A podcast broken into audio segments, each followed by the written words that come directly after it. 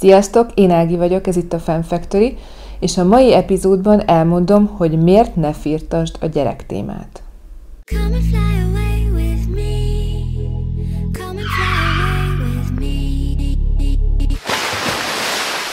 Azért gondoltam, hogy erről a témáról készítek egy videót, mert komoly problémának látom a környezetemben mindenféle élethelyzetben, életszakaszban lévő nőtársam esetében, hogy sokan közügynek tekintik azt, hogy egy másik nő mikor fog gyereket vállalni, és milyen körülmények között.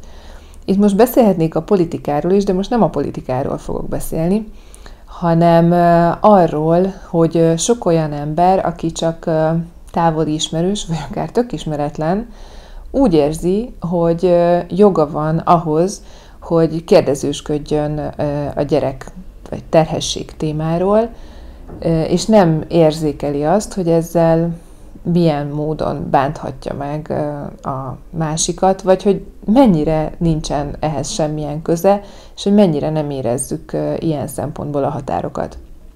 Nyilvánvalóan megvan az a kapcsolat, vagy az a mélységű kapcsolat, amiben ezekről tabuk nélkül nyugodtan, bátran lehet hosszasan beszélgetni, sőt, jót is tesz, hogyha valakinek mondjuk van egy ilyen elakadása, vagy akár valamilyen fizikai problémája, hogyha valakivel kibeszélheti ezeket.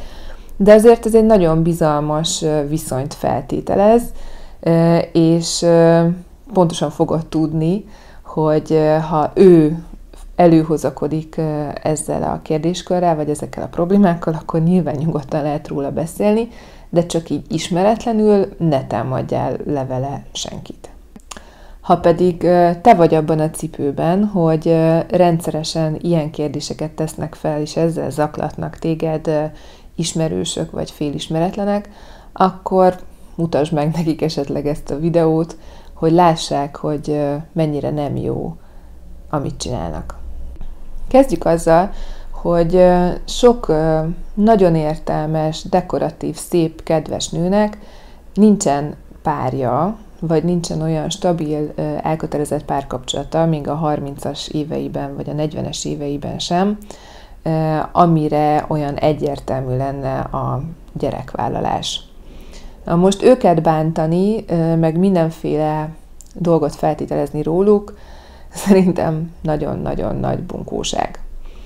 Nehéz pár találni már ebben az életkorban, és ennek nyilván számos oka van, most csak néhányat sorolok fel tényleg a teljesség igénye nélkül. Az egyik az, hogy erre az életkorra már azért elég határozott elképzeléseink vannak, és sokszor túlzó várakozásaink egy párkapcsolattal szemben. Tényleg azt gondoljuk esetleg, hogy hogy egyszerre kell nagyon sok mindent teljesítenie egy párkapcsolatnak, már sokkal nehezebben alkalmazkodunk, nehezebben kötünk kompromisszumot, ami egyúttal jó is, mert lehet tudatosabban párt választani, ugyanakkor nyilvánvalóan megnehezíti.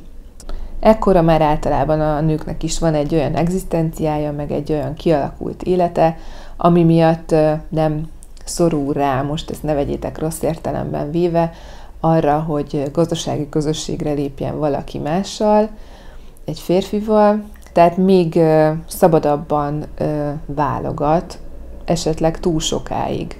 Ráadásul az ismerkedési lehetőségek most aztán különösen beszűkültek, de amúgy is azt gondolom, hogy ahogy most zajlik az ismerkedés, az, az nyilván egy ilyen felgyorsult, kicsit felületesebb módja ennek a műfajnak, ami nyilván nem segít annak, hogy elköteleződjenek a, a pártagjai egymás iránt, és mondjuk egy ilyen nagy dologba vágják a fejszéjüket. Ezt nőként sokféleképpen lehet megélni. Van, aki nagyon fél attól, hogy kifut az időből, mert nagyon egyértelmű számára az, hogy ő szeretne gyereket, szeretne családot, és tényleg már ketyeg a biológiai órája, Ilyenkor nyilván felmerülhet az, hogy vállaljon-e, vállalhat-e gyermeket akár pár nélkül, vajon ez önzősége vagy sem, egyáltalán milyen jogi és technikai lehetőségek adottak jelen pillanatban erre Magyarországon. Minden esetre őket erről kérdezgetni, mikor lesz már férjed, mikor lesz már családod, mikor lesz már gyereked, ugye nem kell mondanom, hogy különös kegyetlenség. Aztán van olyan is, hogy valakinek már régóta van párja, régóta van férje, és euh, mégsem jön a gyermek. Ennek is számtalan oka lehet, és egyáltalán nem biztos, hogy olyan jó fejség kérdezgetni akár a családi ünnepeken, hogy na, mikor hozza már a gúja az első csemetét. Lehet, hogy már évek óta próbálkoznak, lehet, hogy minden egyes hónapban nézik, hogy mikor van a peteírés, és teljesen rágörcsöltek a témára. Lehet, hogy már túl vannak számos inszemináción, hormonkezelésen, lombik programon, lehet, hogy rengeteg kudarc, elkeseredettség és csalódás övezi ezt az egész kérdéskört. Lehet, hogy valamilyen hormonális betegség miatt nem jön össze, az akadályozza a fogantatást. Sajnos rettenetesen gyakori manapság a 30-as, 40-es évek körében mindenféle pajzsmirigy betegség, ami, ami hátráltatja a megtermékenyülést. Az is lehet, hogy már túl van egy-két vagy több vetélésen a pár, és nagyon komoly gyász húzódik meg a téma hátterében. Ha egy ilyenbe belenyúl valaki, akkor nagyon komoly sebeket tépdes föl, és tapos benne sáros bakancsal. De az sem biztos, hogy már próbálkozik a pár azzal, hogy gyermekük legyen. Simán lehet, hogy még nem érzik magukat elég felkészültnek arra, hogy belevágjanak az életük újabb szakaszába. Az is lehet, hogy most még a karrierjükre koncentrálnak, vagy arra, hogy megteremtsék a biztos alapot. És akkor mondjuk nem ennyire fájdalmas, de mégiscsak, hogyha van egy az a szörnyű nyomás a társadalom felől, meg mondjuk a rokonság felől, ismerősök felől, akkor ez egy olyan állandó rossz érzést okozott, hogy mi van, nem is vagyok elég jó gyerek nélkül. És hát ne felejtsük el, hogy tényleg van olyan, hogy valakinek nem kell gyerek, és ettől ő nem lesz rosszabb ember, nem lesz alávalóbb tagja a társadalomnak. Tehát van, aki nem vágyik rá, nem szeretne, nem a nő nőiességének nem ez az oldala az erős, és ezzel nincsen semmilyen baj. Na most mindezen okokból kifolyólag ne csak azt ne firtast, kérlek, hogy mikor jön már a baba, hanem hogyha mondjuk egy picit gömbölyödik valakinek a hasa, akkor ne kérdezz rá csak úgy, hogy na, mi van, terhes vagy? Csak akkor, ha iszonyatosan biztos vagy benne. Simán lehet, hogy csak fel van puffadva a hasa, ne adj Isten valamilyen betegség miatt vagy egy kicsit meghízott. Senki nem szereti azt hallani, hogy nagy a hasa, ha nincs benne baba. És gondolj bele, hogyha meg közben éppen, hogy nagyon szeretne babát, akkor ez egy dupla tör a szívbe. Egyébként hozzáteszem, hogy ha már szültél egy gyermeket, akkor sem állnak le ezek a kérdések, mert akkor jön az, hogy mikor jön a tesó, jaj, két fiú van, mikor jön a lány, két lány van, mikor jön a fiú. Utána meg esetleg azok a kritikák érnek, hogy úristen, te még egy gyereket akarsz, hát hova már? Szóval valahogy a társadalom és a szűkebb környezet feljogosítva érzi magát, hogy folyamatosan beleszóljon ebbe a témába.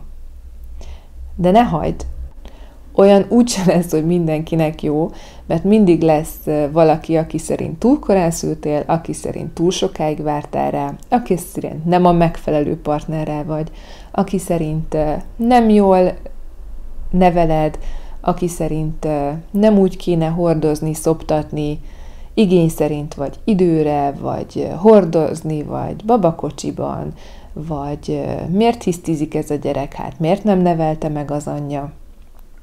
Szóval megfelelni úgy lehet másoknak, és nem is kell, csak magadnak, a társadnak, és így a családnak kell megfelelni. Én ebben nagyon-nagyon hiszek. Csak tényleg nehéz függetleníteni ezektől az elvárásoktól magát a nőnek, hogyha mondjuk tömegesen érkeznek, különösen mondjuk egy érzékenyebb lelki periódusban. Nem ezeknek a kérdezősködőknek fog a nő szülni, és neki kell majd felnevelni azt a gyereket, nem a környezetének. Ezeket nagyon kedvesen, ám de nagyon határozottan le kell valahogy pergetni. Senki ne kérdezgessen egy nőt a gyerektémáról, hogyha magától ő nem hozta föl, mert soha nem lehet tudni a hátteret. Ha van ezzel kapcsolatban még gondolatotok, akkor írjátok meg kommentben, nagyon kíváncsi vagyok rá. Ha még nem tettétek, kérlek iratkozzatok fel a csatornámra, és kapcsoljátok be a kis csengő gombot is, hogy értesüljetek a legújabb tartalmakról. Köszönöm, hogy megnéztétek, sziasztok, szép napot!